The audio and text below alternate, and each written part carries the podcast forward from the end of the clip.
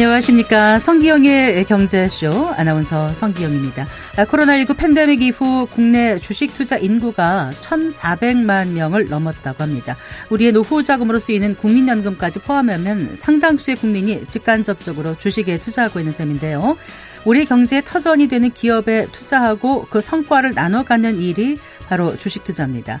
건전한 기업 활동과 투자 환경이 뒷받침돼야 기업과 주주가 함께 성장할 수 있을 텐데요. 공정한 투자 시장을 만들기 위한 방법 생각해 보겠습니다. 아, 개인 종합 자산 관리 계좌 이른바 ISA의 비과세 혜택이 다음 달부터 확대됩니다. 세제 혜택을 받을 수 있는 금융 상품이 많이 사라진 요즘 투자자들에게 반가운 소식인데요. 한 계좌로 주식, 펀드, 채권 등 여러 금융 상품에 투자하면서 동시에 절세 효과까지 얻을 수 있어서 만능 통장이라고 불리는 ISA 계좌 운영 방법 자세히 알아보겠습니다. 이 시간 유튜브로도 함께합니다.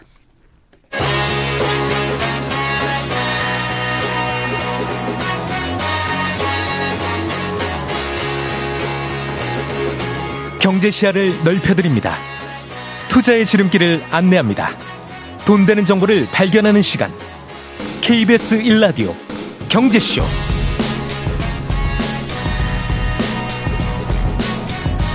아, 먼저 오늘의 주요 경제 뉴스부터 살펴보겠습니다. 경제 뉴스 브리핑 손서구 경제평론가와 함께합니다. 어서 나오십시오. 네, 안녕하십니까? 안녕하세요. 자, 중대재해처벌법 전면 시행이 나흘 앞으로 다가왔는데 일단 그 50인 미만 사업장에 대한 그 적용 유예 문제를 놓고 찬반이 지금 뜨겁다면서요? 네, 지금 굉장히 뜨겁고요. 일단 중대재해처벌법이라는 게 이제 중대재해가 발생하는 경우에 이제 사업주나 경영 책임자에게 이제 징역형 같은 처벌을 내릴 수 있도록 한 법안이지 않습니까? 그래서 이제 여기에 따른 뭐 안전요원 의무 배치라든지 사업장 내에서의 안전 조치들에 대한 설치와 교육 의무도 부여가 돼요. 근데 이제 이게 2022년 1월 27일부터 시행이 됐는데 네. 중소기업이나 영세 사업자들의 부담이나 혼란을 좀 줄이기 위해서 50인 미만 사업장에 대해서는 적용을 2년 유예해 주기로 한 거고요. 네네. 네. 그 시점이 또 다가온 겁니다. 그래서 이 2년 유예 시점이 끝나는 가운데 이제 경영계를 중심으로 해서 2년 더 좀 유예를 해달라라는 네네. 네. 이제 건의가 계속 있었고요. 어, 이를 두고 이제 정치권에서 협상을 계속 벌여왔었는데 사실 이제 평행선을 달리는 끝에 어느덧 전면 시행 나흘 앞까지 이렇게 다가오게 된 겁니다. 음. 그동안 왜 합의가 이루어지지 않은 거죠? 일단 여야 간의 협상이 좀 줄다리기가 계속 있었어요. 네. 그러니까 50인 미만 사업장에 대한 적용을 더 유예해 주자라는 거는 지금 정부나 여당에서는 동조하고 있는 상황이에요. 그래서 국민의힘에서는 이제 이미자 의원이 2년째 유예안을 대표 발의한 바가 있거든요. 이제 여기에 대해서 민주당이 무조건 반대하는 건 아니고 조건부 동의를 했단 말이죠. 그래서 뭐 정부의 사과라든지 2년 후에는 반드시 시행하겠다라는 이런 조건들을 내 걸었었고 네. 어또 하나 여기에 대해서 이제 산업안전보건청 설립이라든지 산재 예방 예산 2조 원으로 늘려줄 걸 이런 것들 이제 추가 조건으로 제시를 했는데 어, 사실 이제 이때까지만 해도 유예 연장이 될 거다 이런 쪽에 무게가 좀 실렸었는데 음. 정부가 내놓은 안이 좀 민주당이 생각했던 안보다는 좀 미치지 못한다 이런 이야기가 좀 나왔어요. 정부가 올해 초에 1조 5천억 원 투입해서 이 안전보건관리 체계 구축에 예산을 이제 투입하겠다 이런 어, 방안을 내놨었는데 네. 여기에 대해서 이제 민주당이 추가 요구를 하면서 여야 간에 이제 대치가 계속됐고 작년에 이런 쟁점법안 만들기 위해서 여야가 어, 2 플러스 2 협의체라는 것도 만들었었는데 사실 이것도 지금 가동이 되지 않고 있거든요. 예. 그래서 지금 어 해당 상임위 법사위인데 법사위에 이게 안건이 상정되지도 못한 상태로 계속해서 어 평행선을 달리다가 지금 나흘 앞까지 이렇게 다가오게 된 거죠. 네. 그 중소기업 단체 협의회가 오늘 그 호소문 발표했죠. 네. 네. 어떤 점을 가장 우려하고 있던가요? 그러니까 중소기업 단체 협의회가 이제 이대로 만약에 중대재해처벌법이 시행되면 아직 중소기업들이 준비가 덜 됐기 때문에 중소기업들 폐업이 속출할 수 있고 근로자들도 일자리를 잃어버리게 될 것이다 이런 우려를 표했고요. 여당과 정부를 향해서도 민주당이 유예 조건으로 제시했던 뭐 산업안전보건청 신설이라든지 이런 부분들에 대해서 좀 전향적으로 검토를 해달라. 이런 음. 촉구도 했습니다. 네. 어, 그래서 중기업계에서는 만약에 이 중대재해법이 확대 적용이 됐었을 경우에는 이게 제조뿐만 아니라요. 30만 명에 달하는 자영업자도 여기 적용 대상에 포함될 수 있기 때문에 아마 현장에서 혼란들이 상당히 클 것이다. 이런 부분들 때문에 우려하고 있는 부분이 하나 있고요. 네. 또 하나만 추가하자면 이게 50인 미만 사업장에 대해서는 의무 사항은 아니긴 한데요. 사업장 내에 현장 안전관리자 안전관리사들 이런 부분들을 이제 많이 그 배치를 해야 됩니다. 근데 이제 중소기업들에게는 이런 안전관리 인원에 대한 구인난 문제도 있고 인건비에 대한 부담도 현실적으로 그겠죠. 있기 때문에 네. 일단은 좀 계속해서 중기업계는 2년 더 유예해 줄 것을 촉구를 하고 있는 그런 네. 상황입니다. 그래요. 자, 이번에 비트코인 얘기 잠깐 좀 해볼까요? 가격이 좀 떨어지고 있나 봐요, 지금. 네, 이게 비트코인이 지금 어 달러 기준으로요 4만 달러 아래로 네. 떨어졌습니다. 6주 만에 최저치를 기록한 거고요. 우리 한화 기준으로는 한 5,500만 원 아래로 떨어졌다가 지금 그 부근에서 계속해서 거래가 이루어지고 있습니다. 네. 뭐 현재 이제 외국 거래소를 봐도 4만 달러를 가까스로 회복하긴 했는데 이게 투심이 좀 지금 흔들리다 보니까 변동성이 좀 커진 상태고 한 달 기준으로 보면 한 10% 가까이 정도 하락을 한 겁니다. 이게 시점으로 보면 우리 이 경제쇼에서 다뤄봤지만 어, 미 증권거래당국 SEC가 현물 비트코인 ETF를 승인한 게 지난 10일이었어요. 이제 열흘 조금 그렇죠. 지났어요. 네. 이제 이때까지만 해도 비트코인 가격이 뭐 한때 4만 9천 달러까지 이렇게 치솟았다가 지금 한 2주 정도 계속 하락세거든요. 네네. 네. 결국 이제 4만 달러 아래까지 추락한 거죠. 네. 비트코인 현물 ETF 승인이 되면 굉장히 좋아질 거다 이런 전망이 꽤 많았었는데 네. 일단은 선반영이 됐던 걸까요, 기대가? 네. 일단 뚜껑 열어보니까 지금은 음. 좀 시장 예측치하고 좀 다르게 가는 것 같습니다. 맞습니다. 그런 측면이 분명히 있는 것 같습니다. 이게 작년에 비트코인 가격이 이제 상당히 많이 올랐었고 이때 한 7, 80% 올랐던 거는 현물 비트코인 ETF가 승인될 거란 기대감에 네, 네, 어, 많이 올랐던 거고 이제 그 기대감에 들어왔던 일부 뭐 투기 세력들 이런 세력들이 이제 승인 실제로 난 이후에 이제 지금 빠져나가는 과정이다.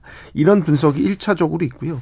또 하나 이제 이번에 SEC의 승인을 끌어낸 그 법원 소송이 해당 이제 현물 ETF를 신청한 곳이 그레이스케일이라는 곳이 있는데 네. 이 그레이스케일이라는 곳에서 판매를 하고 있는 현물 ETF가 어, 거래를 시작하자 그곳에 투자했던 많은 투자자들이 급히 좀 시장에서 이 비트코인들을 처분하고 있는 그런 단계에 음. 있습니다. 이런 요인들이 좀 겹친 것 같습니다. 그럼 하락세가 조금 더 이어질 거로 시장은 전망하고 있습니까? 어떤가요? 조금 엇갈리긴 한데요. 일단 당분간은 좀 어, 하락세가 이어질 것이다라고 보는 게 앞서 말씀드렸던 기대감에 들어왔던 여러 이제 그 매물들 투기 세력들이 좀 빠져나가는 시간이 필요하다라는 건데 그럼 이게 조정이 언제까지 갈 것이냐 여기에 대해서는 조금 시각이 엇갈리긴 해요. 지금 4만 달러라는 선이 붕괴가 됐기 때문에 네. 조정이 이제 금방 멈출 것이다. 길지 않을 것이라는 전망이 있는 반면에 뭐 최근에 이제 JP 모건 같은 데서는 네. 앞으로 비트코인 최대 100억 달러 더 유출될 수 있다. 그래서 더 추가 하락을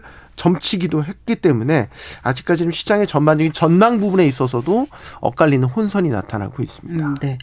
자, 지난해 주류 가격이 좀 많이 올랐죠. 그런데 이게 네. 식당하고 일반 그 마트나 편의점하고 가격이 좀 오른 폭이 크게 네. 나나요? 어떻습니까? 네, 차이가? 이게 통계적으로 집계를 해보니까 그렇더라고요. 작년에 이제 주류값, 소주 맥주값 식당에서 올랐다고 해서 이제 4천 원이었다가 5천 원. 조금 더 비싼 곳은 뭐 6천 원 이런 것도 등장했다. 뭐 이런 것도 이제 보도가 있었는데 이 통계청 국가 통계 포털에 따르면요. 지난해 식당 등에서 판매하는 이제 맥주를 보니까 맥주 소비자 물가 지수가 114.66이었습니다. 그래서 이게 한 해 전과 비교했을 때 6.9% 오른 거고요. 이 6.9% 상승분은 외만 리기 이후 25년 만에 최고치이고요. 이거를 이제 대형마트나 편의점의 맥주 가격 오른 상승률과 비교를 한번 해보니까 네. 대형마트나 편의점에선 평균 2.4% 올랐습니다. 지난해요. 그러니까 식당에서 인상폭과 비교를 하면 퍼센테이지로 기준으로 비교해 보면 2.9배. 네, 네. 3배 가까이 차이가 난 거죠. 그 소주도 상황은 비슷했습니다. 그래서 한 2.8배 정도 차이가 난 것으로 집계가 됐습니다. 소주인가요? 소주인가요? 아, 소주입니다.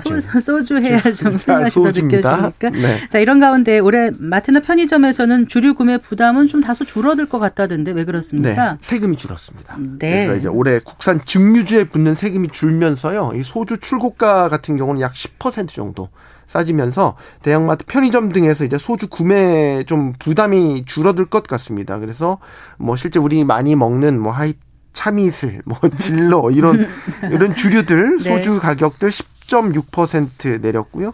어 이제 뭐 다른 그 소주 가격들도 뭐 4에서 5% 정도 가격이 하락했고요. 이에 따라서 이제 대형마트 편의점에서 판매하는 최종 소비자 가격도 10% 정도 인하가 됐습니다. 네. 어 그래서 이제 이맛 뭐 이렇게 그 참이슬이나 아까 말씀드렸던 그 360ml 요 페트병 기준인데 요게 이제 1,480원에서 1,330원으로 10% 정도 낮은 가격으로 판매가 되고 네, 그러니까 있습니다. 세금이 줄어서 출고가가 떨어지면 그 식당에서 어 주류 가격도 좀 약간 낮아지지 않을까요? 그렇죠. 이제 중간 도매 가격이 떨어졌기 때문에 이제 최종 식당에서 들여오는 가격도 좀 싸지니까 그럼 우리 식당에서 판매하는 소주 맥주 가격도 좀 떨어지지 않겠어라고 예상할 수 있겠지만 이게 복잡한 게 이제 현장에 바로 반영되기는 쉽지는 않습니다. 이게 소주 예를 들면 한 병 가격에도 네. 소주 한 병 가격에는 사실 그 안에 여러 식자재, 임대료, 인건비 이런 것들 식당 운영에 필요한 비용들이 종합적으로 반영된다라고 보고 예를 들어서 어떤 식당에서는 음식값을 많이 올리지 않는 대신에 소주나 맥주나 음료수 값을 좀 올려가지고 좀 음식값 올리지 않은 부분을 네. 어, 여기에 좀 이제 부담을 전가시키는 이런 부분 이런 식당들도 있기 때문에 당장 소주 맥주 값 떨어졌다고 해서 이렇게 식당에 바로 반영되지는 않을 것 같은데 다만 이제 그런 우려는 있죠. 이게 계속해서 올라가다 보면 소비자들도 가격 저항이라는 걸 하거든요. 네, 네. 아, 이렇게 되면 아무리 이렇게 되면 나도 이제 식당에서 못 사 먹겠다 이런 생각을 갖는 수준까지 간다면 사실 그거는 뭐 과유불급이 되겠죠. 그래서 아마 적정선에서 어, 형성 가격 형성이 되지 않을까 이런 전망을 해봅니다. 네, 잘 들었습니다. 고맙습니다. 고맙습니다. 경제뉴스 브리핑 어, 손서구 경제평론가와 함께했습니다.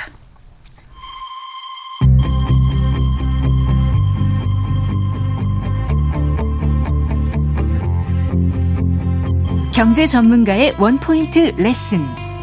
꼭 알아야 할 정보와 이슈를 알기 쉽게 풀어드립니다.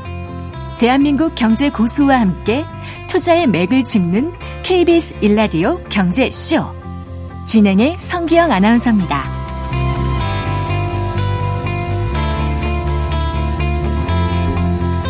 아, 4시 17분입니다. 아, 개미 투자자들의 전설로 불리는 분이시죠. 최근에는 건전한 주식 투자 환경 조성을 위해서 노력하고 계신데요. 박영옥 스마트인컴 대표, 네, 필명은 주식농부입니다. 아, 최근 우리나라 증시제도의 문제점을 지적하는 책을 출간했는데 어떤 내용인지 직접 들어보겠습니다. 박영옥 스마트인컴 아, 대표 스튜디오에 모셨습니다. 반갑습니다. 네, 안녕하세요. 안녕하세요. 반갑습니다. 네. 어, 책을 들고 나오셨어요. 네, 네, 그렇습니다. 표지는 이제 연한 연두색인데 제목은 직접 말씀해 주시겠어요? 네, 주주 권리가 없는 나라입니다. 아, 제목부터가 좀, 강렬합니다. 네, 그렇습니다. 네, 주주 권리가 없다라고 단언하셨어요? 사실은 이제 그 이제 주주 권리가 없다는 표현이 이제 강하긴 하지만 네. 이제 투자자로서 이제 오랜 경험을 이렇게 바탕으로 우리나라에는 이제 주주 권리가 과연 있나 이런 생각을 합니다. 네. 뭐 이제 주주 권리가 그 주총 때 의결권을 행사할 수 있는 것만으로 과연 주주 권리가 있다고 이제 말할 수 있을까라는 이제 물음부터 시작을 했습니다. 네. 그래서 뭐 어떻게 보면은 이제 정확하게 주주 권리가 없는 나라가 아니라 주주 가치가 아주 매우 불평등한 나라다. 네. 일부 이제 지배주주와 소수 일반 주주와 그, 그 대주주에게 네. 이게 집중된 그런 형태로 우리 자본시장을 지금 이렇게 이끌어져 왔습니다. 네. 그러니까 뭔가 좀 불균형이다, 불공정이다. 예, 그렇죠. 음, 이런 말씀이신 것 같은데. 네네. 자, 우리나라가 왜 주주 권리를 보장받지 못하는 걸까요? 어, 이에 대해서는 뭐 수많은 이제 고민을 해왔습니다. 이게 무엇이 문제인가? 정말 이게 우리 그 뭐 제도의 문제일까? 아니면 뭐 기업의 어떤 인식 문제일까? 아니면 이 법과 제도의 문제인가? 이렇게 네. 생각을 했을 때 뭐 또 우리 그 투자자들 우리 국민들의 이제 뭐 무지 탓일까 뭐 이런 부분들인데 제가 이제 결론 내기는 우선 네. 기업과 제도가 이제 바뀌어야 한다는 것이 제 결론입니다. 네. 이제 그런 후에 이제 주주 권리를 되찾으려는 투자자들의 어떤 노력이 그런 문화의 사회를 정착시킬 수 있다라고 이렇게 봅니다. 예. 네. 주주들이 어, 자신들의 권리를 행사할 수 있는 그런 어떤 제도적인 환경 이런 게 좀 뒷받침되지 않고 있다. 예, 그렇습니다. 또, 또 기업들이 주주 권리를 어, 보장해주지 않는 행태를 보이고 있다 이런 예, 그렇죠. 말씀이신 예, 예. 것 우리나라는 뭐 같은데요. 뭐 그동안에 이제 법과 제도가 그 대주주나 지배주주에게 약간 좀 이렇게 기울어져 있었다. 네. 그런 사실들을 우리 국민들이 많이 모르고 있었다라고 이제 생각을 합니다. 네. 예. 그 필명이 이제 주식 농부시잖아요. 농부면은 네네. 이제 농부가 씨를 뿌려. 예. 네, 좋은 씨앗을 골라서 뿌리고 잘 갖고 와서 수확하는 마음으로 이제 주식 투자를 하라. 그리고 나는 그렇게 해왔다라고 주장해 오신 걸 알고 있거든요. 네네. 그래서 이제 필명이 주식 농부신데 네. 그렇다면 이제 지금 말씀을 들어보면 우리나라 주식 투자 환경은 씨를 뿌려서 가꾸기에 참 열매 맺기에 척박한 환경이다 이런 말씀이신 거. 네 그렇습니다. 그 예. 그런데 지금 현재 좀 많이 좀 나아지고 있다 이렇게 생각을 아, 하고 있습니다. 그래요? 네. 아 특히 이제 코로나 팬데믹 이후에 mz 세대들이 이제 그 많이 들어오고 그다음에 또 뭐 나이 드신 어르신들도 이게 증권시장에 많이 참여를 하면서부터 뭐 국내도 투자해보고 뭐 해외도 투자를 해보고 이러니까 어 이게 뭐 해외에 투자한 하는 뭐 해외 같은 경우는 이제 미국 최근에 네, 또 이제 네. 일본 같은 데서도 많이 투자를 하고 있지 않습니까? 네. 그러다 보니까 이제 한국과 일본의 그 기업 문화나 이 주식시장이 뭐가 좀 다르구나 이런 걸 비교가 되는 거죠. 예, 인식을 지금 하기 시작했습니다. 네. 그런 면에서 봐서 이제 기업들도 이렇게 변하고 있지만은 네. 아마 이제 기업들이 그런 부분들에 대해서 쉽게 이렇게 따라오지 못하는 그런 상황이라고 저는 생각을 합니다. 네. 일단 조금은 나아지고 있는 것 같긴 하나 예. 지금까지 상황은 굉장히 좋지 않았는데 예. 하나씩 짚어보면 보통 우리가 코리아 디스카운트 이런 말을 하지 않습니까? 네네. 코리아 디스카운트의 근본적인 원인은 뭐라고 보세요? 뭐 이제 그 여러 가지 이유가 있지만은 과연 이제 투자를 했으면 그 환원이 돼야 돼. 주주 환원이 돼야 되는데 네. 우리나라는 네. 세계에서 제일 이제 주주 환원이 적습니다. 네. 그래서 우리가 이제 일반적으로 뭐 쉽게 풀어서 얘기하면은 우리가 뭐 정말 이렇게 남의 집에 살면은 월세를 내야 되잖아요. 또 돈을 빌리면 또 이자를 내야 되지 않습니까? 네, 네. 근데 우리는 이제 기업에 이렇게 믿고 투자를 했는데 네. 그 투자하는 기업에서 그 성과를 이렇게 공유하지 않는다고 하면은 투자할 사람이 없지 않습니까? 그렇죠. 그래서 이제 우리 그 자본시장의 어떤 환경은 그 어떻게 보면 이제 이런 부분들이 지금 진행이 되니까 소외가 되잖아요. 네, 네. 그래서 이제 우리나라 사람들이 우리나라 기업에 많이 지금 투자를 해주지 않고 있다. 그래서 어떻게 보면은 전 세계적으로 놓고 보면은 네. 우리나라 시장이 가장 저평가돼 있다. 라고 음, 생각을 합니다. 네. 그러니까 뭐 지정학적 문제나 거버먼스 문제는 여러 가지 있지만 가장 큰 거는 예. 주주 환원율이 높지 않다. 예, 그렇습니다. 거기에서 그, 코리아 디스카운트가 나올 수밖에 없다 이 그렇죠. 말씀이시군요. 뭐 전 세계적으로 보면 이제 우리는 뭐 경제 이제 10위 그 경제 대국이지 않습니까? 네. 수출로서는 뭐 경제 7위인데도 불구하고 뭐 지금 이제 주주 환원율로 보면은 전 세계적으로 보면은 네. 그 저희가 그 이제 뭐 주주 환원율이라고 하는 것은 이제 기업이 벌어들인 이익에서 배당금과 자사주 매입, 자사주 매입 등 이제 주주가치 재고를 위해서 얼마나 사용했느냐 네, 그, 그 지표거든요. 나타내는 거잖아요. 예. 네. 근데 최근 10년간 이제 세계 각국의 주주 환원율을 보면 이제 미국은 약 92% 정도고 네, 네. 미국을 제외한 선진국이 68%, 개발도상 국가는 이제 38%. 이제 중국도 32% 수준인데 한국은 고작 29%에 이렇게 불과합니다. 29%도 이제 배당 성향은 한 19% 정도. 네네. 그다음 네. 자사주 매입 소각이 한 10% 정도에서 29%입니다. 네. 왜 이렇게 주주 환원율이 낮을까요, 우리는? 어, 그, 여러 이유를 꼽을 수 있지만은 네. 결국 주주 환원율을 결정하는 자가 누구인지를 이제 봐야 됩니다. 그래서 이제 우리나라 같은 경우는 이제 소유와 경영이 분리되어 있지 않습니다. 그래서 더 쉽게 얘기하면은 지분율이 가장 높은 지배주주가 네, 네. 경영까지 하고 있는 것이죠. 네. 물론 이제 미국의 대기업을 중에도 그 이런 경우가 있기는 하지만 창업주의 지분율이 낮기도 하고 이사의 독립성이 강해서 아무리 지배주주라도 자기 멋대로 이렇게 그 결정할 수는 없습니다. 이와 달리 이제 우리나라의 그 대기업들은 네. 뭐 이제 총수가 있는 대기업들은 이제 3.5% 소수 지배권으로 순환 출자를 해서 네, 58%의 그 경영 지배권을 쥐고 있습니다. 예, 예. 그래서 굳이 이제 배당을 하기보다는 여러 자회사를 통해서 뭐 상해금이나 네. 이제 대주 입장에서 보면 성과급을 가져가는 게 훨씬 유리하지 않습니까? 네, 네. 그리고 또 어, 이런 문제를 해결하기 위해서 이제 이 사회가 독립성을 가져야 되는데 네.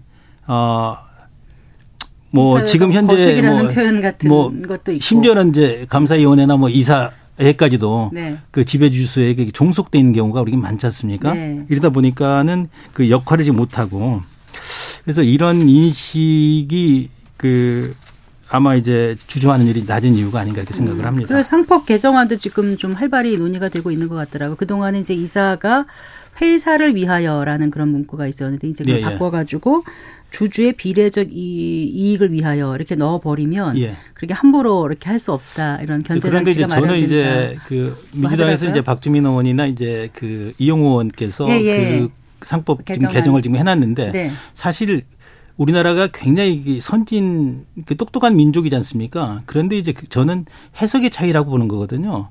상법 382조 3항에 보면 네.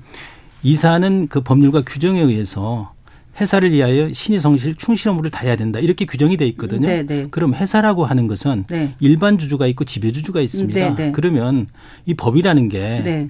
그 약자의 편에 서야 되지 않습니까? 네. 그러면 이 사회가 그 일반 지배주주보다는 일반 주주의 그 입장을 대변해야 되는데 우리는 안 이사회가 되고 있는 형편- 현실이니까. 네. 입장을 이렇게 대변하고 네. 있지 않습니까? 그래서 저는 그 상법의 개정도 네. 결국 회사라고 하는 것은 그 주주가 있고 이사회가 있고 감사위원회가 있습니다. 네. 근데 이게 서로 이제 견제하고 감시하면서 회사가 건강하게 이렇게 가고 그 성과가 나면은 이제 그 주주의 그 비례적 이익이 이익. 보호될 수 있도록 네.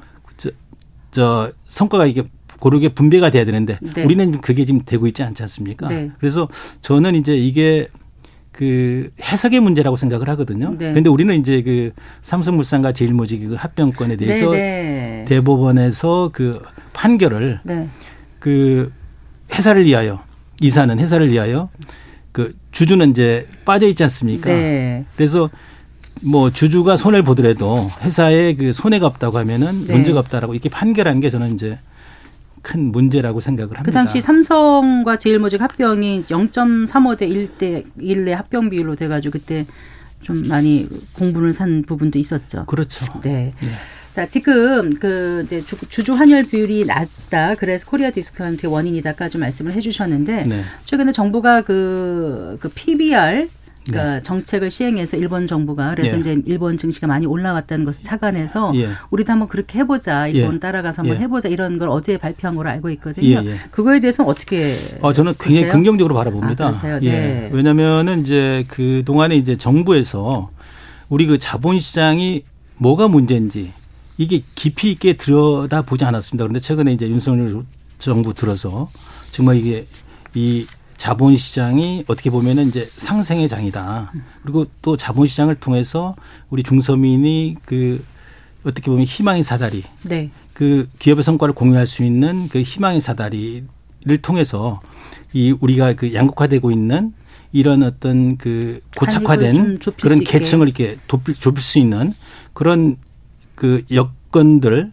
네. 그런 허들들을 지금 이렇게 다 지금 제거하고 있어서 저는 네. 굉장히 희망적으로 바라보고 있거든요. 네. 예를 들어서 지금 우리나라가 그 여러 가지로 주주 환원율이 낮기 때문에 그 저평가돼 있지 않습니까? 네. 그래서 PBR 기준이 보면은 네. 대한민국은 그 PBR이 그 0.8배 정도 1 미만으로 저 지금 거래가 되고 있거든요. 그 주가 순자산 비율이죠. 그렇죠. 네. 그래서 대만 같은 경우는 이제 그 비교를 많이 합니다만은 한 두 배 정도, 미국은 네. 한네 배 정도 됩니다. 그렇더라고요. 그래서 이게 뭐가 문제냐 이렇게 얘기를 하지 않습니까? 상장사라고 하는 것은 그 미래의 가치에 대해서 프리미엄을 가지는 거지 않습니까? 그렇죠. 래서 저는 이제 투자하면서 PBR 1배 미만 주식은 상장할 이유가 없다라고 생각이 되거든요. 네, 네. 그래서 이제 정부에서도 그렇고 이제 일본에서도 이 아베 정권이 이제 2012년에 들어서면서 기업 governance code가 도입이 되고 왜 일본도 이제 코리아 디스카운트 마찬가지로 Japan 그 디스카운트를 받고 있었는데 네. 이 부분을 알고 그 이제 문제를 많이 지적을 했죠. 네, 네. 그래서 지금은 현재 일본이 이제 최근 3년에 거의 한 그 3년 평균 12% 이상 성장을 했습니다. 네, 네. 근데 이제 우리도 그 이제 그런 어떤 그 부분을 이제 반면 교사로 삼아서 네. 정부에서 이렇게 추진을 하고 거래소에서 그 기업들에게 그 왜 이렇게 니들 기업이 싸냐 네. 이런 부분을 이제 강요를 한다고 하면은 제가 보기에는 개선이 될 거라고 보거든요. 음, 네. 그래서 이제 이게 뭐 방송이지만은 그 하나 예를 들으면 우리가 이제 뭐 천만 원짜리 돈통이 있다고 생각을 합시다. 네. 그런데 이제 이 천만 원짜리 돈통이 있는데 매년 이제 백만 원씩 들어온다고 생각을 네네. 하면은 이 돈통의 거래가 적어도 그 천만 원 이상이 거래가 돼야 되지 않습니까? 네, 그렇죠. 네. 근데 우리는 이런 것들이 2, 300만 원이 거래가 되고 있거든요. 아, 네. 이렇게 거래가 되는 이유는 우리가 뭐 우리나라는 이제 그 전 세계에서 가장 높게 PBR 그 1배 미만의 거래되는 것들이 거의 60%가 넘습니다. 네. 미국은 3% 정도가 안 됩니다. 네. 일본도 이제 그 60%가 넘었다가 지금 한 50%까지 좀 네네. 낮춰져 있거든요. 이런 의미에서 이제 정부에서 이런 이제 저 PBR주 네. 이런 부분에 대해서는 그 왜 이렇게 싼지 그 네. 이유를 대라 네. 이런 얘기를 하고 이러면은 아마 큰 변화가 있지 않을까 이렇게 생각을 합니다. 네, 그래요. 기업 스스로 가치 제고를 할 수 있는 그런 계획을 내놓도록 하고 그만큼 정당한 PBR로 인정받을 수 있게끔 유도하겠다 이런 게 이제 정부의 예, 그렇죠. 목표인 것 같고- 같고요. 그렇게 된다면 이제 제대로 좀 평가를 받아서 전체적으로 시장이 좀 상승할 수 있는 그런 효과가 있지 않을까 네, 싶은데, 그렇죠. 네. 예. 그 이제 책 그 책 제목이 뭐라 그러셨죠? 아까 그 주주 주주 권리가 권리가 없는 없는 나라. 나라입니다. 예. 네, 거기에 그래서 주주 권리가 왜 없는 건지 여러 가지를 써놓으셨고 그럼 네. 앞으로 우리는 어떻게 나아가는가 제시를 해놓으신 걸로 제가 알고 있거든요. 네네. 간략하게 좀 짚어주세요. 가장 시급한 게 뭘까요? 일단 뭐 이제 우리나라는 이제 그 주주 가치를 훼손하는 행위가 네, 뭐 수없이 많이 있습니다. 그동안에 이제 법과 제도가 합법적으로 일반 주주의 그 부를 이렇게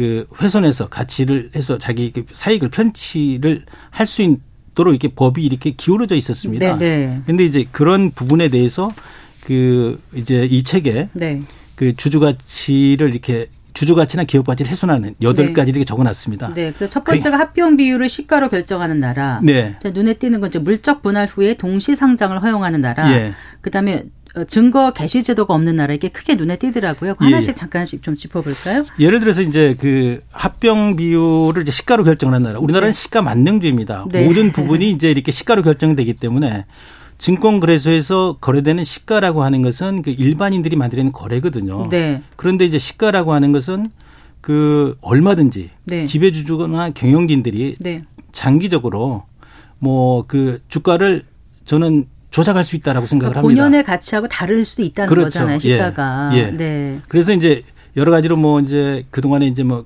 크게 했던 우리나라 대표적인 기업 삼성물산과 제일모직 제일모직의 합병. 합병 사례도 그 이 제일모직의 그 대주 지분이 많은 것들이 높게 평가를 받- 하고 네. 그다음에 이제 그 삼성물산의 그 잠재력이 있는 기업을 이렇게 낮게 평가해서 그 시기에 네. 맞춰 가지고 음. 이렇게 그 합병을 결정을 해 가지고 이제 공분을 이렇게 네. 산 예가 있지 않습니까? 네. 그래서 저는 이제 이 시가로 하는 게 아니라 음. 공정 가치로 이렇게 평가를 해야 된다는 네. 말씀을 이렇게 드리고 물적 분할로 동시 상장은 그다음에 이제 물적 분할로 동시 상장이라고 하는 것은 우리가 이제 제 책에는 이제 그런 얘기를 저- 드러났습니다. 우리가 뭐 정말 그 여행을 갈때 네. 뭐 KTX나 열차를 타고 갈 때 우리가 뭐 특별한 그 상황이 아니면 네.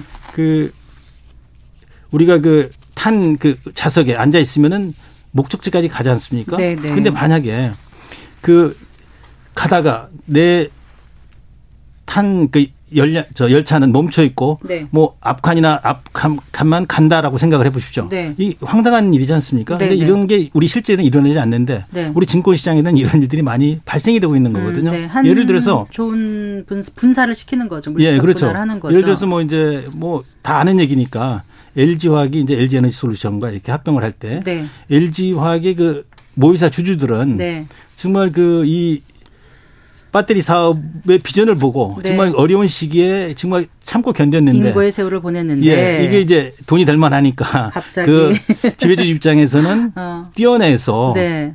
그 증시 상장을 통해서 시키니까. 자금을 조달하고 이렇게 네. 상장을 이렇게 하다 보니까 네. 이 모의사 주주들 입장에서 보면은 네. 정말 닥쳤던 개 지봉 쳐다보는 격이 되지 그 않습니까? 당시에 그 LG 화학 시가총액이 수십조 원 증발했다고 뭐 하더라고요. 거의 그냥 뭐그 네. 50조 이상 이렇게 증발을 해버렸죠. 네. 그래서 이런 일들이 예. 이제 발생이 됐는데도 불구하고 예, 우리 예. 투자자들이 예. 이거에 대해서 이제 그 이 가치 회복, 주주 네. 권리 회복을 할 수 있는 그런 그 수단이나 방법이 없는 게 이게 문제입니다. 아, 그래요. 그래서 예. 한국 증시에만 있는 주주 권리 침탈제도 여덟 가지에서 쭉 하셨는데 예, 예. 예, 이걸 다 시간 관계상 다 해볼 수는 없고 네. 어쨌거나 이제 이런 증시에 기울어진 운동장 불공정을 바로 잡는 게 결국은 코리아 디스카운트를 해결할 수 있고 네. 자산의 쏠림 현상 우리 같은 경우 이제 부동산 공화국이라 불리지 않습니까? 네네네. 그런 것도 이제 해결하는 방법이라고 책에 써놓으셨더라고요. 네 맞습니다. 자 그렇다면 이제 주주 민주주의 실현을 위해서 어떤 걸 하면 좋겠다는 말씀이세요? 어 그 뭐 여러 가지 이제 이렇게 그 말씀을 이렇게 드릴 수가 있는데요.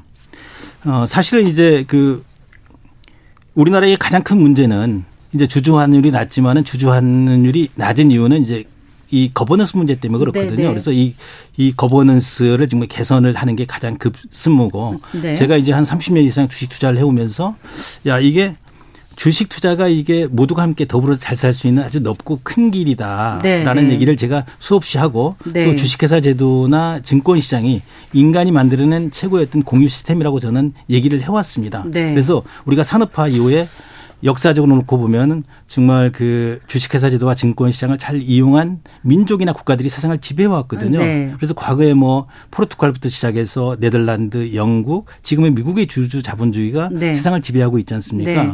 그래서 그런데 이제 다행스럽게도 우리 대한민국엔 정말 세계 내놓아도 자랑스러운 기업들이 많이 있고 네. 그러한 기업의 성과를 공유할 수 있는 이 주식시장이 잘 발달돼 있는데 네. 우리 국민들이 이제 많이 투자하지 못하고 네. 또 투자는 많이 하지만은 길게 이렇게 장기 투자에서 기업의 성과를 공유할 수 있는 투자 환경의 문화가 정착되지 않아서 네. 완전히 이렇게 증권 시장이 투전판처럼 이렇게 흘러가고 있습니다. 그래서 그런 요인에는 이제 기업 거버넌스가 문제가 있고 네, 배당 문제도 있고 뭐 제가 이제 배당 소득 여러 개 짚어주셨더라고요. 예, 대주주도 이제 배당을 통해서 성과를 공유할 수 있는 투자 환경 네. 문화가 만들어지면 좋겠다. 네. 그래서 대주주한테도 그 배당 소득 분리과세를 그 15.4%로 지금 네. 그 좀 적용을 해서 대주주가 배당을 통해서 성과를 공유하게 되면 네. 그 대주주 지분이 많아봐야 20, 30% 되지 않습니까? 그럼 나머지 7, 80%가 그 이 기업의 그 성과를 공유할 수 있는 네. 게 만들어집니다. 그래서 예. 그 과거에 그 박근혜 대통령 시절에는 그 이 배당 수도 분리가세를 15.4%에서 9.9% 낮아가지고 배당 성향이 17%에서 24%까지 올라가다가 그 2018년도에 그게 한시적으로 이렇게 그 끝나서 네.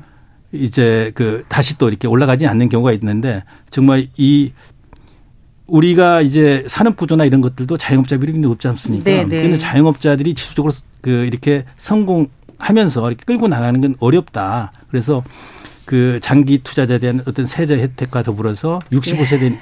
인구 저 사람에게는 주식 투자를 통해서 정말 이게 그 이 노후 대책을 할 수 있도록 네. 배당수도 분리과세를 이렇게 저 확대하거나 면제해주는 그런 정책이 알겠습니다. 좀 주어지면 좋겠고. 네. 지금 시간 관계상 다 말씀을 드릴 수가 예, 예. 없어서 너무 아쉽습니다. 네네. 그래서 뭐 공매도 관련해서 또 금융 범죄 처벌에 대해서 엄단해야 음. 된다 이런 여러 가지 네네. 목소리를 지금 책을 통해서 내주고 계신데 4,500만 원을 투자해서 나중에는 자본 가치가 뭐 2천억에는 넘기도 했다. 투자 예. 성과를 놀라운 성과도 얻으셨고 예, 사실 예. IMF 외환위기 때 집도 다 팔고 월세를 전전하시다가 네. 지금의 자리까지 오게 되셨는데 많은 분들 사실 이거 듣고 싶을 것 같아요. 예, 예. 어 이제 이제 주식을 좀 관심을 갖고 있는데 어떻게 예. 접근해야 될지 또 올해 좀 시장에서 좀 관심을 가져볼 만한 어떤 그런 종목들은 어떤 제가 이제 그 말씀 간단히 뭐, 예. 해주시는 거로 투자 환경이 이제 네. 농부가 농사짓다 투자에도 성공할 수 있는 투자 환경에는 문화가 만들어져야 된다고 보거든요. 네, 네. 저도 이제 2015년도까지는 이제 자산이 굉장히 크게 이게 저 잘 불어났는데 2015년 네. 이후부터는 어. 자산 있게 그 오히려 내가 투자한 기업은 크게 성장하고 발전했는데 네. 그뭐 여러 가지 이제 이유로 네. 주가는 이렇게 떨어져 가지고 아 그랬나요? 예, 예. 네. 15년 기준으로 2천억 원이라고 제가 봤거든요. 2015년도에 뭐 네. 사실 제가 이제 10개 기업의 그5% 이상 신고가 된게 네. 이제 뭐 2천억이 사실 넘었습니다. 네. 이제 그런 상황인데 그 이제 투자자들 입장에서는 여러 가지 어떤 기업의 어떤 불합리한 제도라든가 이제 자본시장의 어떤 불공정한 문제 이런 것들에 대해서 우리 국민들도 알고 있고 이제 국가도 지금 이렇게 알고 있어서 이런 네. 것들을 개선하려고 하는 노력, 노력들을 하고 있지 않습니까? 네. 그런데 우리는 그동안에 이런 여러 가지 문제점들을 모르고 있었습니다. 그래서 네. 이 이런 불합리한 고 불공정한 부분이 있더라도 우리는 기업에 의존해서 살아가야 됩니다. 왜냐하면 기업은 집단지성과 기술 혁신을 통해서 지속적으로 성장하고 발전해 나가지 않습니까? 그런 의미에서 이 투자가 뭔지 네. 정확하게 인지를 하고 네. 투자라고 하는 것은 기업과 시간에 투자를 하는 거지 않습니까? 네. 그러면 그런 기업은 그런 자금을 받아서 정말 세계 시장을 통해서 벌어들여 가지고 네. 증권 시장을 통해서 배당이 됐든 캐피탈 게인이 됐든 국민들과 함께 이렇게 공유를 한다고 하면은 네. 진짜 대한민국은 세계에서 가장 잘 사는 나라, 잘 사는 국민이 될 수 있다라고 생각을 합니다. 네. 그리고 저는 이제 주식 투자가 자라, 자랑스러운 나라를 제가 그 꿈꾸고 있습니다. 네. 네. 주식 투자가 자랑스럽다는 얘기는 이 자본가로서 이제 국내 이제 이렇게 투자만 하는 이유, 이유는 우리 그 중서민들은 대부분 다 기업에 의존해서 살아가야 되잖아요. 네, 네. 그래서 우리 자본가들이 그 기업인들이 이 기업 활동을 정말 열심히 할 수 있도록 응원하고 성원하면서 네. 함께 해야만이 네. 우리 사회가 정말 희망 있고 건강하고 활력 있는 사회가 이렇게 될 거라는 의미에서 이 아주 불편한 얘기들을 이 책에다 이렇게 다 담아서 써냈습니다. 예. 네, 그래요. 기업의 이익을 공유할 수 있는 음. 그런 공정한 어떤 환경이 조성되기를 바라는 마음으로 네, 오늘 말씀 여기서 듣겠습니다. 아, 네, 감사합니다. 잘 들었습니다. 고맙습니다. 네, 고맙습니다. 박영옥 스마트 인컴 대표와 함께 했습니다. 네, 고맙습니다.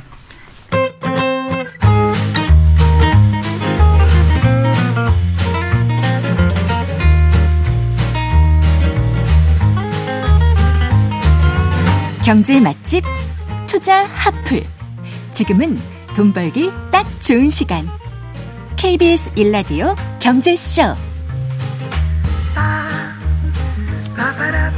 4시 41분입니다. 아, 많은 이들이 높은 수익을 얻는 것만큼이나 절세에도 관심을 가지는데요. 그래서 투자를 할 때면 기왕이면 뭐 세금 부담 적은 금융 상품을 찾기 마련이죠.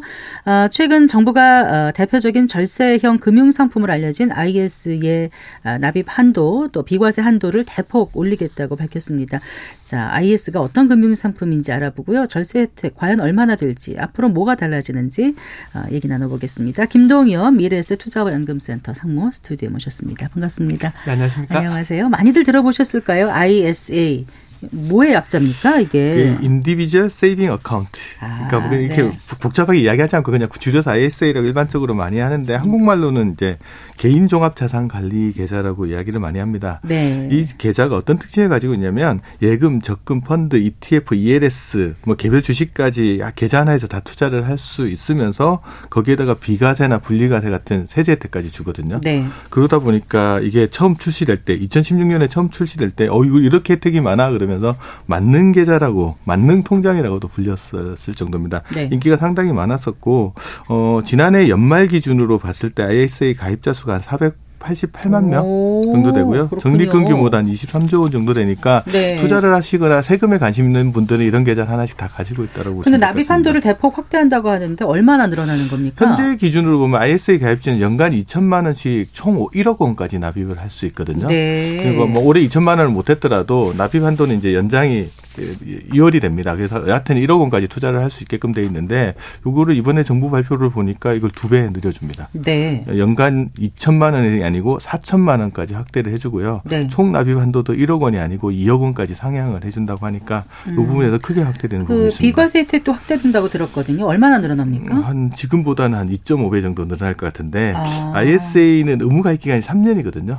네. 그러니까 3년이 지나고 나면 이제 만기가 도래했던 도래하지 않았던 그 계좌에서 발생한 운용 수익에 대해서 일정 부분 비과세를 해주고 비과세한데 초과하는 금액에 대해서는 분리과세 낮은 세율 한 9.9% 세율로 분리과세 그럼 해주거든요. 3년이 지나면 해지할 수 있다는 거예요? 네, 그때는 마음대로 해지하셔도 상관없습니다. 중도 해지 불이익은 없습니까? 불이익은 없고 아. 비과세 혜택과 분리과세 혜택을 다 받을 수는 있습니다. 그렇군요. 네. 근데 종류가 여러 가지 아닌가요?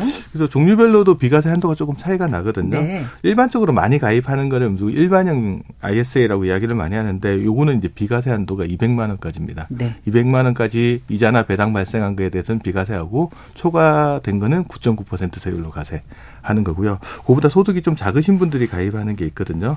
총 급여가 5천만 원이 안 되거나 종합 소득이 3,800만 원 안 되시는 분들은 서민형 ISA라는 걸 가입할 수 있어요. 음, 네. 요거는 비과세 한도가 400만 원까지 되니까 어. 두배 정도 늘어나고요. 네. 농- 농어민들이 가입하는 것도 마찬가지로 400만 원까지 비과세를 해주는데 네. 이번에 정부 발표를 따르면 이거를 이제 2.5배 늘려주니까 일반형의 경우는 200만 원이 아니고 500만 원까지 비과세. 네. 해주는 거고 서민형이나 농어민 주식형 ISA 같은 경우는 400만 원이 아니고 1000만 원까지 비과세 한도가 확대된다고 하니까 네. 만약에 정부 안대로 이제 그게 법률로 확정된다 그러면 혜택이 되게 커진다고 볼 수 있을 것 같습니다. 이제까지 들은 거는 다 알 것도 같은데 또좀 헷갈리거든요. 그러니까 절세 효과가 얼마나 있는 건지 조금 더 설명을 해주세요. 예를 들어서 음, 현재 기준으로 한번 설명을 해볼게요. 네. 예를 들어서 이제 한 해에 2천만 원까지 저축할 수 있다고 그랬잖아요. 2천만 원씩 3년간 매년 초에 2천만 원씩 3년간 저축하고 연봉리 한 4% 정도 수익을 얻으면 투자자가 이제 493만 원 정도 수익을 얻게 될 겁니다. 괜찮네요. 어, 수익은 그 정도 되는데 네. 이게 일반 금융 상품에 가입해 가지고 493만 원 정도 소득을 얻으면 네, 이자 배당 소득세가 15.4% 네. 정도 되니까 세금을 한 75만 9천 원 정도를 내야 되거든요. 음. 똑같은 수익을 이제 ISA 계좌에서 얻었다 그러면 493만 원 중에서 200만 원까지는 비과세잖아요. 네. 그럼 나머지 293만 원에 대해서만 9.9% 세율도 낮아졌습니다. 네. 이걸로 과세를 하면 한 29만 원 정도 세금을 납부하게 되니까. 아, 비과세 한도를 초과해서 얻은 수익에 네. 대해서 9.9%로 하니까. 네. 그러면 실질적으로 했을 때 일반 금융 상품 했을 때랑 IS 했을 때 세금 차이가 한 46만 9천 원 정도 나니까. 크네요. 예. 그냥 네. 계좌 하나 선택하는 것만으로 이만큼 세금을 아낄 수 있으면 이 계좌에서 거래하시는 게 훨씬 더 나을 수 있습니다. 그럼 정부 발표대로 납입 한도하고 비과세 한도가 확대되면 절세 효과도 커지겠네요. 그렇죠. 예를 들어 이제 저축 금액이 훨씬 크다고 가정을 하면 예를 들어서 이제 4천만 원으로 확대된다 그랬잖아요. 네. 4천만 원씩 3년간 저축하고 연봉리 4% 수익을 내면 3년 뒤에 수익으로 이제 986만 원 정도를 얻을 수 있어요. 만약에 이거를 일반 금융 상품에 투자했다. 라고 하면 15.4% 세금 내면 151만 8천 원 정도 세금 내거든요. 네네. 근데 이걸 ISA 가입해서 확대된 500만 원까지 비과세 혜택 적용하고 초과 금액에 대해서 분리과세 한다 그러면 48만 천 원 정도만 세금 내면 되니까 음, 네. 그리고 ISA 가입으로 해서 얻을 수 있는 세제 효과가 법안이 개정된다 그러면 최대한 103만 7천 원까지도 오. 세금을 줄일 수 있으니까 네. 뭐 이건 상당히 큰 혜택이라고 볼 수 있죠. 물론 뭐 네. 이자나 배당소득 크기에 따라서 절세 효과는 달라지니까 사람마다 차이는 나겠지만 절세 효과가 큰 것만큼은 사실인 것 같습니다. 아까 만기가 도래하면은 음, 그 해지할 때 불이익이 없다 그러셨잖아요. 그 예. 그 전에 해지하면 어떻게 돼요? 만기 도래하기 전에 해지하면 비과세나 분리과세 혜택은 못 받습니다. 네. 대신 그때는 한번 확인해 봐야 될거 뭐냐면 해지를 무작정 하지 마시고 중도 인출 조항이 있어요. 네, 네. 뭐냐면 내가 납입한 원금 있잖아요. 네. 늘어난 수익 말고 원금은 그 범위 내에서는 자유롭게 중도 인출을 아. 할수 있고 불이익도 없습니다. 그러니까 굳이 깨지 말아라. 네, 굳이 깨지 말고 원금 범위 내에서 찾아서 필요할 땐 쓰시고 음. 운용 수익만 안 건드리시면은 비과세 혜택이나 분리과세 혜택은 받으실 수 있다. 그럼 누구나 가입할 수 있습니까? 어, 자격이 조금 있는데요. 만 19세 이상 거주자는 다 가입할 수 있고요. 어디 국내 음, 거주자? 국내 거주자는 아, 가입할 수 있고요.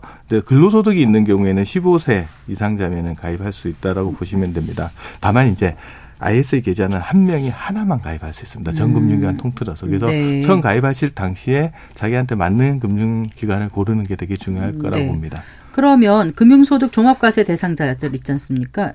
이 경우에도 IS에 가입할 수 있나요? 어, 세제 혜택이 큰 만큼 현재로서는 그러니까 가입하기 직전 기준으로 직전 상계년도 기준으로 금융소득 종합과세 해당되시는 분은 현재는 가입할 수 없게끔 아, 해놓습니다. 근데 네.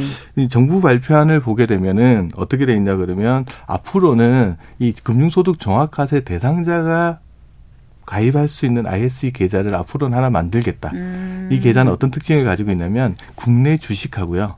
국내 네. 주식형 펀드에만 투자할 수 있게끔 하는 거예요. 네, 네. 그러니까 국내 자본시장을 좀 활성화하겠다라는 목적을 가지고 있, 는 거죠. 그런데 네. 대신 이거는 이제 또 부유층에 대한 과세를 너무 깎아주는 거 아니냐 이런 비난도 있을 수 있잖아요. 그래서 이거는 비과세 혜택은 없고 늘어난 이자나 배당 수익, 운용 수익에 대해서 네. 15.4% 단일 세율을 적용해 줍니다. 네. 그렇게 되면은 종합과세를 갈 일은 없잖아요. 그래서 종합과세에 대한 세부담 없이 네. ISA 투자를 할 수 있는 국내 투자형 ISA가 이번에 개정안에 들어 있어서 네. 만약에 이 법안이 개정된다면 그런 부분들 이제 국내 배당 투자하시는 분들이나 이런 분들 관심 좀 있을 것 같습니다. 네. 그러니까 국내 투자형 ISA는 국내 배당주 투자자라면 관심을 가져볼 만. 그렇죠. 왜냐하면 우리 한가요? 국내 주식에 투자할 때 보면 네. 주식을 사고 팔았을 때 매매 차익은 비과세잖아요. 근데 그 주식에서 나오는 배당 수익만 이제 배당 소득세로 과세를 하고 있기 때문에 네. 일반적으로 매매 차익을 노리고 투자하시는 분 입장에서 어차피 비과세니까 큰 의미가 없는데 내가 주식을 좀 많이 투자를 하고 거기서 나오는 배당 소득 때문에 금융소득 종합과세 우려가 있거나 세금을 많이 내야 되시는 분이면 이 ISA 계좌를 기본으로 만약에 바뀐 제도가 시행된다면 그걸 기본으로 해서 이제 투자를 하시게 되면 세금도 절감하고 종합과세 우려도 덜어낼 수 있을 것 같습니다. IS 가입자가 국내 주식에 직접 투자할 수도 있죠. 지금 과거에는 안 됐었는데 2021년도에 좀 제도가 바뀌었습니다. 과거에 2016년도에 제도가 생길 때 처음에는 ISA 제도 도입한 목적이 크게 두 가지가 있었습니다. 국민들의 재산 형성을 네. 돕겠다. 네. 두 번째 그 돈 가지고 자본시장을 좀 활성화하겠다는 목적을 두 가지를 가지고 있었는데 예. 처음 제도 도입하면서 이게 IS에서 투자할 수 있는 상품들을 여러 개 열어주면서 여기 예금과 적금도 같이 넣어버렸거든요. 음. 그 사람들이 어떤 거 투자하겠습니까? 대부분 IS에 가입하면서 네. 예금과 적금에 투자했고 실질적으로 봤더니 2020년 말 기준으로 ISA 적립금 중에 한 78% 정도가 예적금인 거예요. 그러면 자본시장 활성화의 그, 그 목적과는 조금 없죠. 그리고 그 네. 당시 금리가 또 낮았잖아요. 네. 그 이자 수익이라는 게 얼마 되지도 않고 그래서 사실상의 효과가 별로 없었거든요. 그래서 2021년도에 법을 개정을 하면서 국내 상장 주식에만 투자할 수 있는 상장 주식에 투자할 수 있는 중개형 ISA라는 거 하나 더 만들어요. 중개형. 그럼 이 여기서는 이제 직접 주식 투자하는 게 가능. 국내 상장된 주식 투자하는 건 가능하고요. 대신 중개형 ISA에서는 뭐가 안 되냐면 예금은 가입할 수 없습니다. 요거 생기고 나서 어떤 변화가 있었냐 이것도 재밌는 변화인데 일단 은행권에서 ISA 가입하시는 분들이 78만 명이 줄었어요 이후요 작년 연말까지. 네. 그런데 증권사에 가입자는 한 370만 명이 늘었습니다. 네. 그러니까 전체적으로 대부분? 주식 투자하시는 분들이 많이 가입하셨다라는 게 될 것 같고요. 그다음에 중개형이라는 네, 거죠. 중개형이죠. 네, 네. 증권사에서 가입했으니까. 네. 그리고 적립금 늘어나는 것도 보면 은행권에서는 해당 기간 동안 한 8조 원 정도 늘어났는데 비해서 네. 증권사는 한 8조 7천억 정도 늘어나서 전반적으로 이제 ISA 계좌가 증권사 중심으로 조금 더 많이 늘어나는 모습을 그렇군요. 보이는 것 같습니다. 그럼 ISA 적립금을 아까 국내 주식과 국내 주식형 펀드에만 할 수 있다고 그러셨죠? 예, 예. 그럼 해외에는 못 하는 거예요? 해외 주식에는? 해외 주식에 직접 투자는 안 되고요. 아, 직접 투자는 안 다만 되고. 이제 국내 증시에 상장되어 있는 해외 주식에 투자하는 ETF 같은 거 있잖아요. 네네. 네. 그런 거에는 투자할 수 있습니다. 그런데 저는 개인적으로는 해외 주식형 ETF에 투자하시는 분이 ISA 계좌를 제대로 활용하시는 분이라고 봐요. 왜요? 왜냐하면 해외 주식형 펀드에서 발생한 매매 차익은 배당 소득세로 과세를 하거든요. 네. 15.4% 세금을 네. 내는데 그런데 ISA 계좌로 들어오면 그게 비과세 오, 그거 괜찮군요. 네, 비과세가 있고 또 늘어나더라도 9.9% 분리과세를 하니까 네네. 금융소득 종합과세도 안 가거든요. 그렇군요. 그래서 만약에 해외 주식형 ETF 같은 것들을 내가 직접 국내 상장된 거 투자하신다 그러면 네. 기본 거래 계좌를 ISA 계좌로 가져가시고 중개형으로 예 네. 중개형이나 아니 일반 계좌도 마찬가지로 네, 네. 증권사에서 계좌 계산하셔가지고 하시는 게 제가 보기에는 세금 측면에서는 훨씬 더 매력적이라고 볼수 있을 것 같습니다. IS 만기 자금을 노후 자금으로 어떻게 활용할 수 있습니까? IS 만기 자금 받았는데 이거 쓸데 없다. 어, 뭐 다른 용도로 쓸 정, 용도가 정해져 있지 않나요? 쓸데 없는 게 어디 있어요? 그렇죠. 돈은 제가 실수를 했는데 네. 다른 용도로 쓰지 않고 나 노후 자금으로 활용하고 싶다. 아, 그러시면 네. 만기 자금을 수령하고 나서 60일 이내에 이 돈을 우리 연금저축이나 IRP 계좌에 옮기시면 됩니다. 네, 60일 이내. 그럼 어떤 혜택이 있냐? 만기 자금 전액을 다 옮길 수 있거든요. 어. 그러면 그 이체한 금액의 10%를 추가로 세액 공제를 해줍니다. 그런 게 있어요. 어, 그럼 네. 얼마가 되냐면 한도가 300만 원까지 세액 공제를 추가로 더 받을 수 있으니까 네. 거기에 대해서 뭐 13.2%나 16.5% 공제까지 받게 되면 한 39만 원에서 한 그 정도 네, 40, 50만 원 사이 정도를 추가로 세금을 돌려받으실 수 있거든요. 그래서 네. 비과세 혜택도 받고 만기자금 잘 이용해서 노후자금도 키우고 세액공제도 추가로 더 받을 수 있는 조항들이 있으니까 혹시나 네. 내가 ISA 자금을 노후자금으로 활용하겠다면 그렇게 음. 활용하시는 것도 좀 이번에 정부가 내놓은 ISA 관련 정책은 그럼 언제부터 시행이 되는 어, 거예요? 일단은 2월 안으로 기획재정부가 관련 내용 답은 법안을 내놓는다고 하거든요. 네. 법안이 이제 통과가 되면 이제 내년이나 이렇게 시행이 될 것 같습니다. 자 그럼 IS 계좌가 없는 분들 지금 자금 여유는 없더라도 일단 계좌를 개설해 놓는 게 좋은 건가요? 어떤가요? 아까 말씀드렸듯이 납입 한도가 2월 된다고 했잖아요. 네네. 네. 그러면 지금은 당장 저축하지 않더라도 기간이 지나면 한도가 2월 되는 부분들이 있고요. 만기는 자기가 연장도 하고 땡길 수도 있거든요. 의무가입기간만 지나면. 3년? 예, 예. 네. 의무가입기간만 지나면 조정할 수 있기 때문에 미리 가입해 두시는 것도 좋은 방법인 것 같습니다. 음, 네.